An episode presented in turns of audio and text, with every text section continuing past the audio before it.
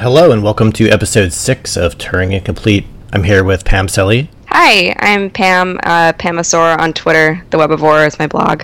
Justin Campbell. Hi, Justin Campbell on Twitter. Jearvon Dharrie. Hey, I'm at Jearvon on Twitter. That's J E A R V O N. And I'm Len Smith. I'm Ignu, all over the internets. And uh, today I wanted to talk about productivity.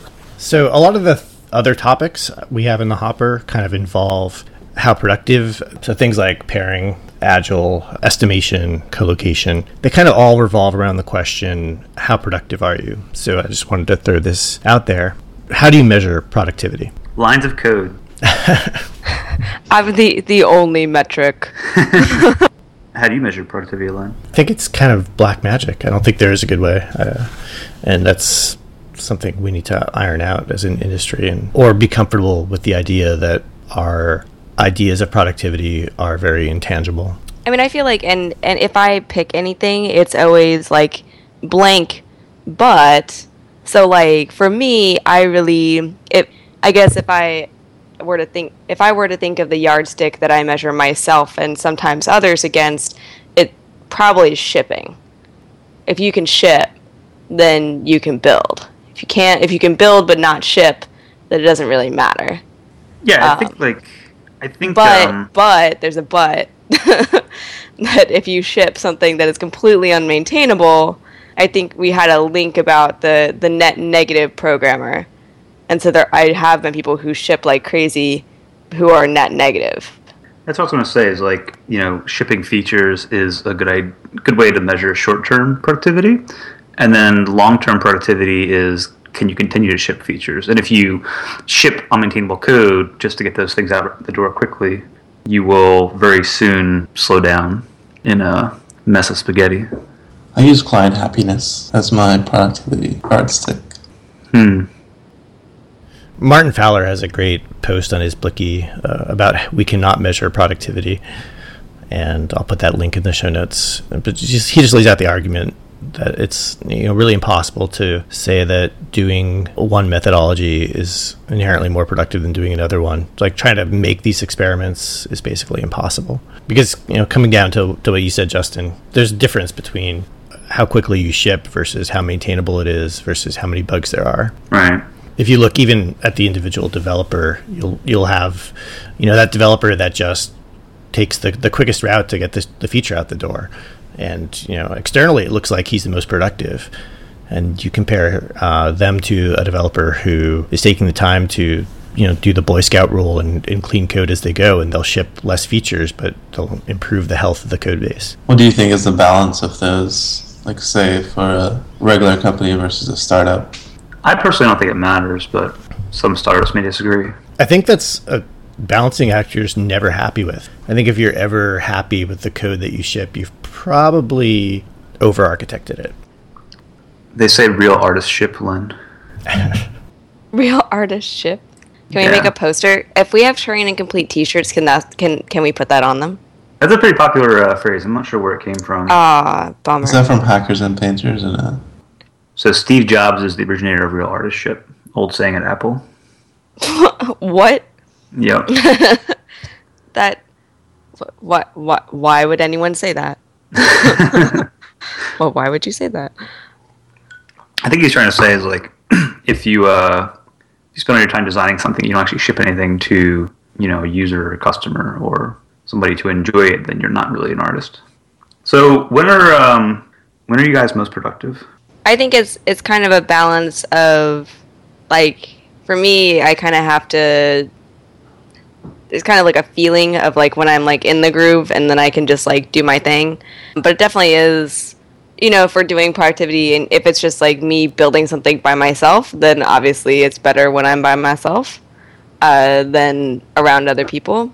Because I I get sometimes if I'm working on something like completely by myself, I've gotten better at this over time but I still do get this. I kind of get like I kind of call it like hyper focus, and so like basically I lose all ability to deal with humans for a bit. And like if you bother me while I'm in hyper focus, you will probably get yelled at. so like that is when when you come up to my my desk and I say, "What do you want and what do you need?" or when people say hey and I say hey what, that's that's in the you know you aren't saying hey because you just are saying hi. You're saying hey because you want something. Please just tell me what you want and then go away, so I can go ahead and build something. Like if I'm, I'm if I'm like trying to untangle something, especially. Do you have headphones on as a clear signal? The thing is that like I don't like actually doing that because I don't I don't usually listen to music, so it really for me that actually only works if I actually do listen to music and can't hear people. Um, I do know that it's like a social signal, but and so I I kind of have used it for that before, but really, really I would prefer it to be quiet, and I don't really like listening to music when I'm working. I like music if it's um, not vocal. I I don't mean like instrumental popular songs. I mean like music that's meant to be instrumental. You mean like dubstep? Definitely not dubstep. dubstep hurts my brain so much. I actually do like dubstep. I mean, I would I have some some love for our our recently fallen turntable.fm and the Coda room. That, The Coda room was basically like a really good dubstep room. that was a that was a great uh, service, and I do like the uh, the coding while you work or something room. Um, Yeah. Dubstep in particular, I don't like uh, music without a four four beat. Like it seems always um, it's, it's not a regular beat, so like my brain like waits for that next. I don't know. I can't explain it. It's terrible. It's interesting that you notice the difference. Yeah, I I'm not a musician, but I do have like a little bit of musical background, I guess. But I don't like I don't listen to classical music too much, but there is some. I do have some on my computer that I listen to occasionally when I'm coding. Stefan Remble, I'll put that in the show notes too. He's a great guitarist that has some really cool, like I guess modern classical guitar songs. I like those for coding. But yeah, any kind of like electronic or like techno music, I find is good for concentrating. So you guys use music to concentrate, or do you use music to tell people not to bother you? Both. I think that um, it also helps me concentrate because it kind of clears my head of like other things that I might be distracted by. I might also I sometimes use music to get hyped up, but that's because I like to get hyped up. And but then but then that's also the thing of the problem of like working in close proximity with other people is that I listen to like embarrassing pop music, and I'm like always because you know when you're like on the subway and like someone someone's like doing their due diligence and they have their headphones in, you're like, dude, I totally know you're listening to Miley Cyrus right now, because like headphones are not magical no hearing systems. Shitty earbuds you can kind of you can pretty much hear what someone else is listening to even if they have the best of intentions you know i worry that someone's going to listen to me he- listening to turn down for what and be like what is she doing that she's listening to turn down for what at like 2 p.m on a tuesday and the answer is that i'm getting hyped up obviously My pre Pomodoro ritual used to be finding something to listen to on Spotify and putting my headphones on. And it became so ingrained that I didn't feel like I could program without it. Have any of you ever used white noise? Uh, I actually I haven't. We uh, in our apartment, my husband likes to turn on fans to make like DIY white noise machines.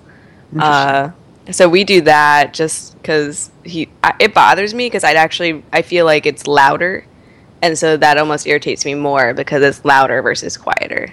So I'd rather just have the street noise because then at least it's not as loud as the white noise machine you used, or you know, our invented white noise machine you used to cover it. Yeah, I feel like there's enough natural noise to be white noise wherever I am that um, I don't know. Some some people at our consultancy are really big on like listening to white noise or getting like a white noise generator, but I haven't found it like one way or the other to help or hurt. I've used Focus at Will, but they give you options, and I use the classical music. That's pretty nice. So I find I'm most productive on a um, when I'm on a team is when I'm pairing. It's impossible to do anything else except for focus on the task at hand. You don't get stuck as much because you have somebody to bounce ideas off of. You can take like physical breaks, let the other person drive for a little bit if you just want to think about the problem and, and navigate for a little while. Um, so I find that like I am more than twice as productive when pairing. I generally agree, but I think there's some places where that you know falls down. I think if what I'm working on is you know not really difficult, then I don't think we're twice as productive as one person as a pair. Yeah, I agree, but I also think that like part of our job is like eliminating those like why are we doing these thing, things that are not difficult. I don't know. I feel I feel like uh, de- delivering a feature that is even moderately complex. It's, it's nice to have a pair. Bug uh, fixing a bug, troubleshooting is nice to have a pair, especially if you don't if you don't know what the problem is yet. If you're just changing like I don't know copy or designing something, I guess it just depends. I find it, it, it helps a lot if the if both pairs are kind of on the um, same skill level and also the same familiarity with the code base. Like I've paired people that are I think similar skills as me, but are much more comfortable with a certain part of the code base, and I get a little bit lost. But it's also great for knowledge transfer, and I think it helps productivity as a team as time goes on to you know have that knowledge transfer going on. Yeah, I think it's important to keep conscious of, of why you're pairing. Are you pairing to be more productive, or are you pairing to share the, the knowledge, uh, or are you are you pairing to, to train somebody? All of the above. Right, but sometimes it's pick and choose. Yeah, I agree with Len that it's definitely because I, I definitely also I mean we'll talk about this and we do do our we should do our a pairing episode, but that people often y- use pairing as a mentorship opportunity, and so then while yes of course there's lateral mentoring, when people talk about they often mean senior to junior. I haven't done. I've done a little bit of that, but it's mostly been similar skill level. I guess it just depends on the team and the project. I also find it most productive when there's a clear thing to be done. I really hate like thrashing through a backlog and not, things not being ready to work on, or like not having clear priorities of like what to do next. For me, I think that's really true in, in the small and the large. I think it's you know true on a project that you want to see progress, that you want to be shipping something every week. And I even try to like kind of micro optimize that. Uh, if I'm working by myself, I'll have pomodoros and I'll kind of turn it into a game. So I'll have a goal that I want to do this one thing in the next 20 minutes, uh, and then I'll I'll start my timer and and try to get it done, and then I'll I'll feel uh, very proud if I get it done in 20 minutes in, or 25 minutes. Uh, I think in that time frame, I'll be working much faster than would be possible to to keep up for eight hours. How about time of day? I notice I'm more productive in the morning and late afternoon. For me, it's morning, but that's also has to do with the function of fewer people being around, hmm. or a few people being being talkative. Yeah, I really like working in the morning. I do it afternoon too. I know some people like really prefer like coding at night. I do that occasionally, but I don't think that's really healthy on a regular basis, especially if you're on a team. I used to be most productive at night. I think I just got old, and I don't I don't work as well anymore after uh, 11 p.m. So if someone is productive at a certain time of day, say Len back in the day at 11 and Justin in the morning, how do you balance that on a team?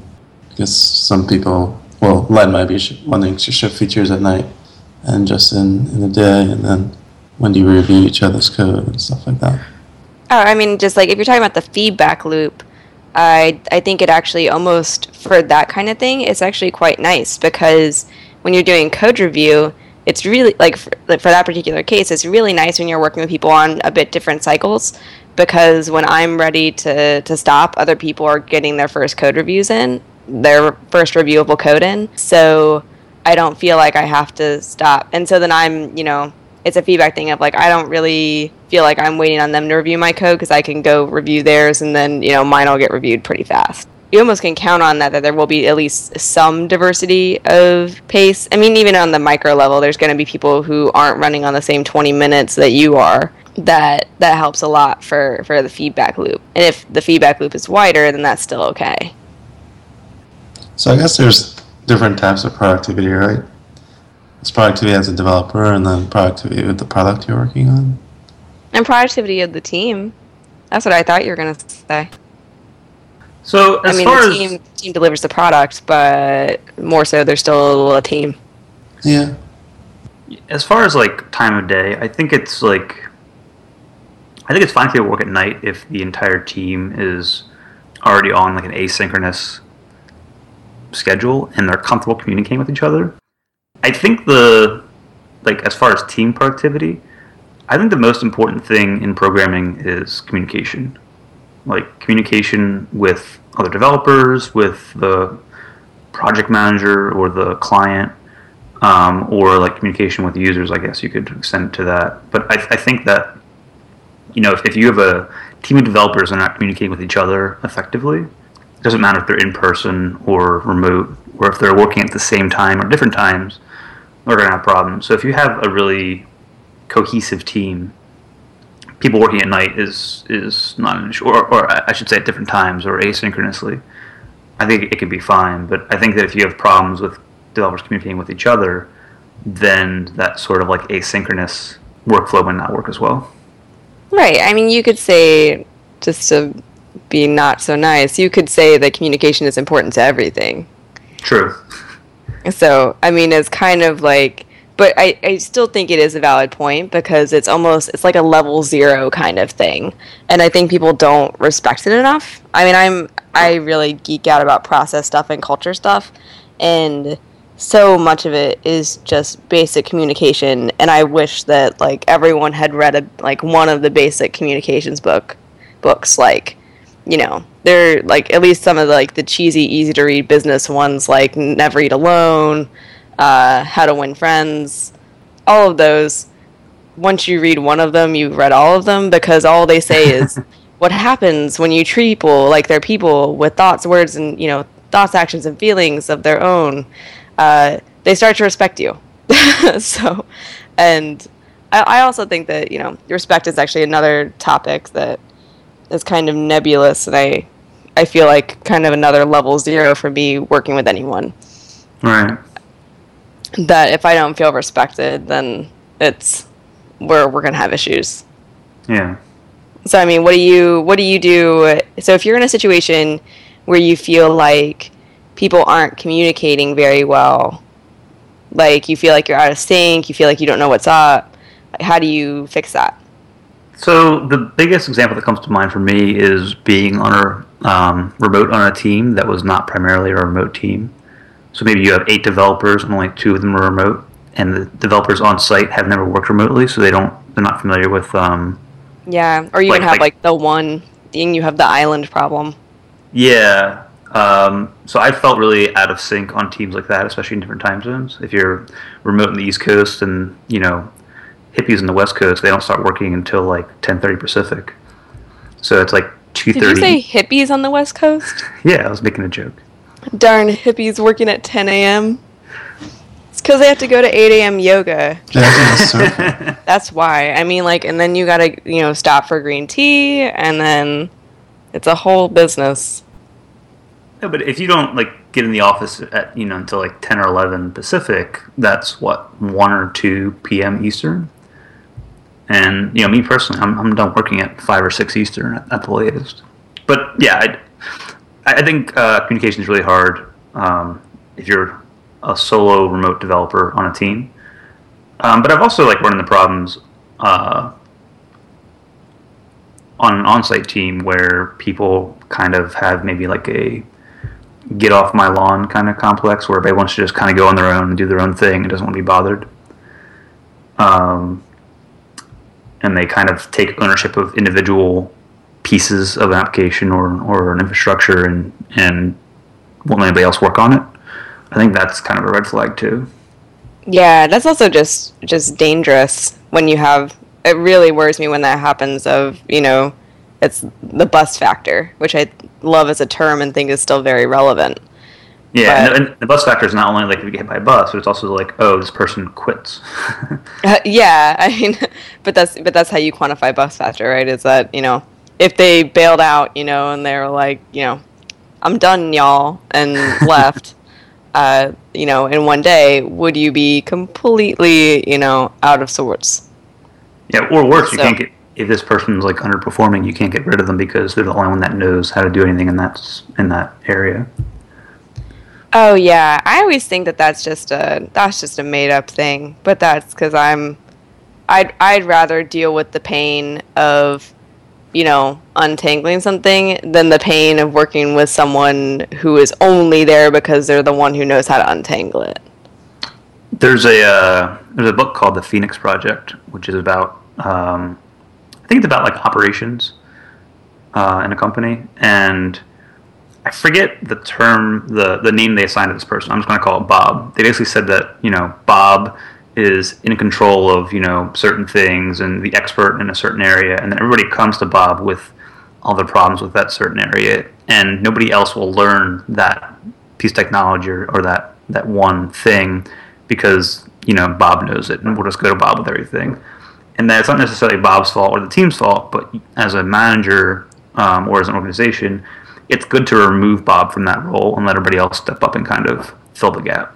I think that's something that's solved by pairing too. Everyone should be pairing on on some part of the code base. Again, if part of your motivation is to you know spread team knowledge, there should be no knowledge silos. There should be no Bob's code. It should just all be you know collective code ownership. I mean, I think there's also a space in between, right? When like as long as as long as the person who understands something is greater than one, I'm pretty happy.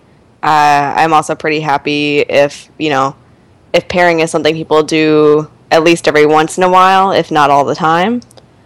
Uh, but I mean, that's just me. I'm I'm generally also about meeting people where they're at, and I think when you you know just like just like TDD, if you say that this is the one true way to do things, then a lot of people opt out completely because they feel like they can't ever get there.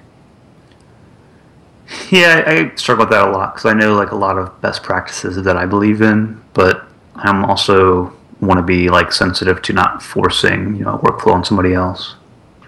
But I think it's just like a matter of, I guess like how you communicate things, how you how you bring people up to speed, how you. Uh, I think it's important to like get input from everybody on the team and not just have one person dictating a, a workflow, or let everybody solve it on their own and then let that kind of grow organically. So, do you guys think there are ways to measure productivity, or are we saying that you can't? I mean, I think the idea of, of metrics is its own thing. I really think there's, for metrics, there's kind of, you know, I understand that we have to have them, and so I use them. However, once I'm one for once I'm given a metric, I know how to use it. It's really so I, I think of like if you were an overachiever in school, like Pam Selle, uh, one of the first things you did was look at the syllabus and look at the percentages that everything breaks down into, and then figure out where you should focus your time. Because those are the parts that matter. So anytime you add metrics to something, you make it a gameable system. So that's kind of where the metrics associated with probability, like so, or sorry, with productivity. so the metrics associated with productivity. So you say, so if I say it's shipping, then the but is, you know, you also say, well, we also have to have metrics on quality, and you measure quality by having a low defect count.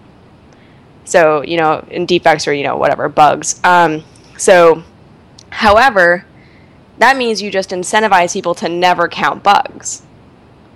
If I never find any bugs, and they don't exist, right? So you're just gaming the metrics. So I think the closest proxy we have for measuring productivity is the idea of velocity in Agile, where you have, you know, your storyboard and any feature you estimate and give a number of points to. And you know, you can do various forms of estimation to try to make that number more reasonable. And uh, in that flow, a bug does not count as a point. So the idea is that over time, you'll be able to average your velocity, uh, which is how many points worth of stories you complete in a week.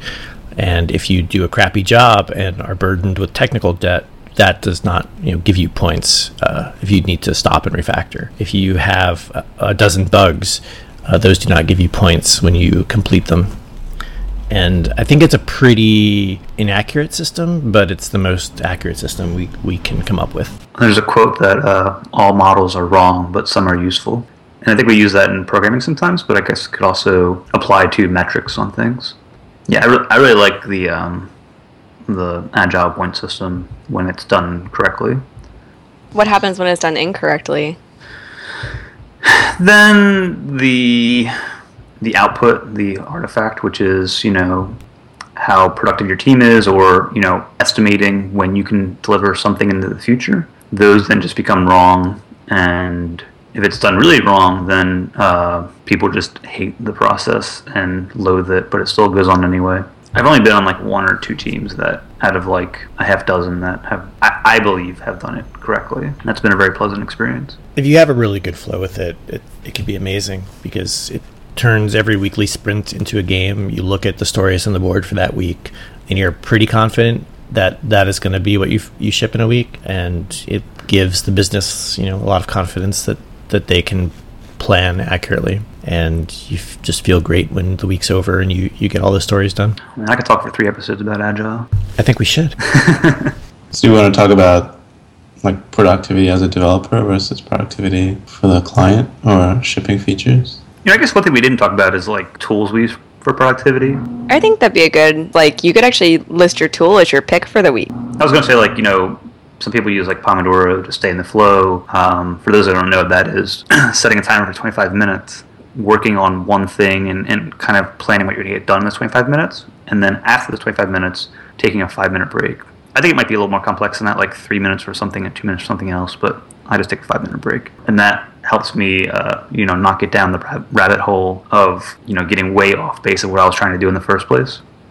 It can also help if you're pairing, because pairing can be very intense and uh, draining, it helps give you, you know, a scheduled break where you're not, where you can kind of refresh for a few minutes before you get back into it. Uh, we could also go into tools such as, you know, like your text editor, your your operating system, like anything that you use to, like the tools you use to write code can hurt or help with productivity depending on how you use them and how you have them configured. For me, backing up to Pomodoros, the breaks the hardest part for a lot of people to conform to. It's hard to stop when you're deep into flow, but you know, like you said, it's important to clear your head and you might be writing a lot of code, but you're just so being short-sighted potentially that you don't you're writing code that you might not need. Yeah, I mean, I have multiple times gotten stuck on something and you know spent hours like trying to like concentrate really hard on it. And then i just like get up and walk away and then 10 minutes later it just like pops in my head like that the clear and easy answer or the, the simplest thing that could possibly work. Yeah i don't use pomodoros. Uh, i've tried but i usually just walk around every so often or go get some water. Sometimes i use a smaller glass for water so i'm forced to get up to go get more. Smart. Um, but it's a really hard thing to balance like to not go down that hole or to just take a breather every so often. I mean, I've also used there's a, a an anti RSI tool, and there's a couple of them. It's a repetitive stress injury, which is common among engineers, among software engineers, uh, and anyone who works at a computer. Uh, but part of the if you have an anti RSI program on your computer, is it tells you to take 15 second breaks every so often. So uh, if you know the rule for your eyes that every 20 minutes you should look away somewhere 20 feet away for 20 seconds so that you are doing less damage to your eyes by looking at computers. So it's kind of that but also for repetitive stress. And then after and i, I like it because actually the kind of it has those like very mi- micro breaks decently often. And then like in so Pomodoro, I believe the break, Milan. If it, I thought it's you know twenty five minutes and then five minutes is the the break. Yeah, and then every every few Pomodoros you take a, a longer break. Yeah, exactly. So like so the the RSI one, it, it's kind of like that. That like after you know a while, you end up with a a, a full fifteen minute or twenty minute break. That is like you your job now because it actually you know you have it set up to block your whatever you're doing on your computer so you have to just walk away and go do something else, go walk laps or go get water, go get a snack. And so I do like that. I call the longer break lunch.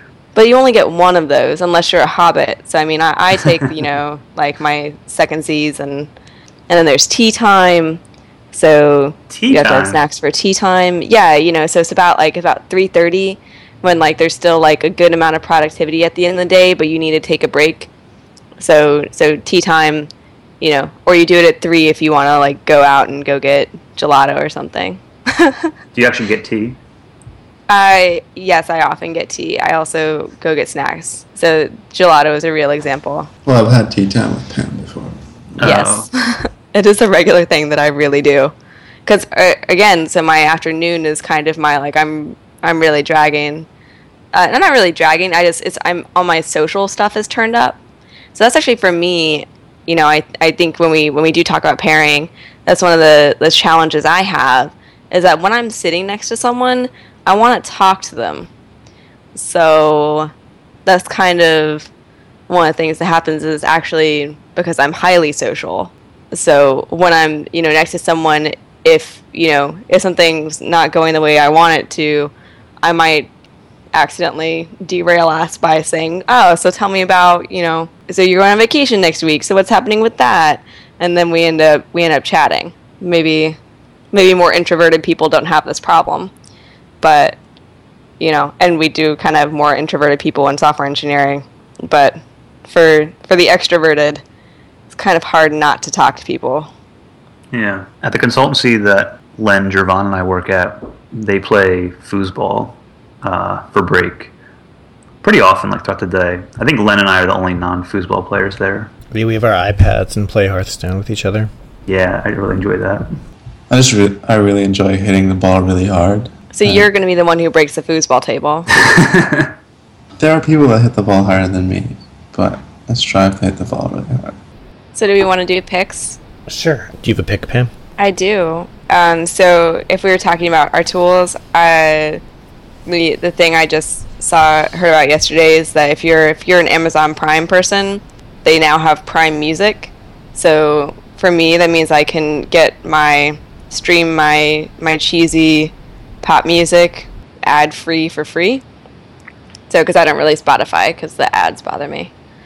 So I'll I usually YouTube, but if you want to to listen to your your trashy pop music to get hyped up when you're upping your productivity, check out the Amazon Prime music. Jearvon, do you have a pick for this week? I just scrapped my dot files and started over. Um, I'm curating what I want my dot files and what I think is useful. So I think maybe having a my pick would be curating your dot files for productivity, I guess. So yeah, dot files. Cool. Justin? Um, I'm gonna pick a tool. It's uh, called Test Kitchen. I believe the website is kitchen.ci.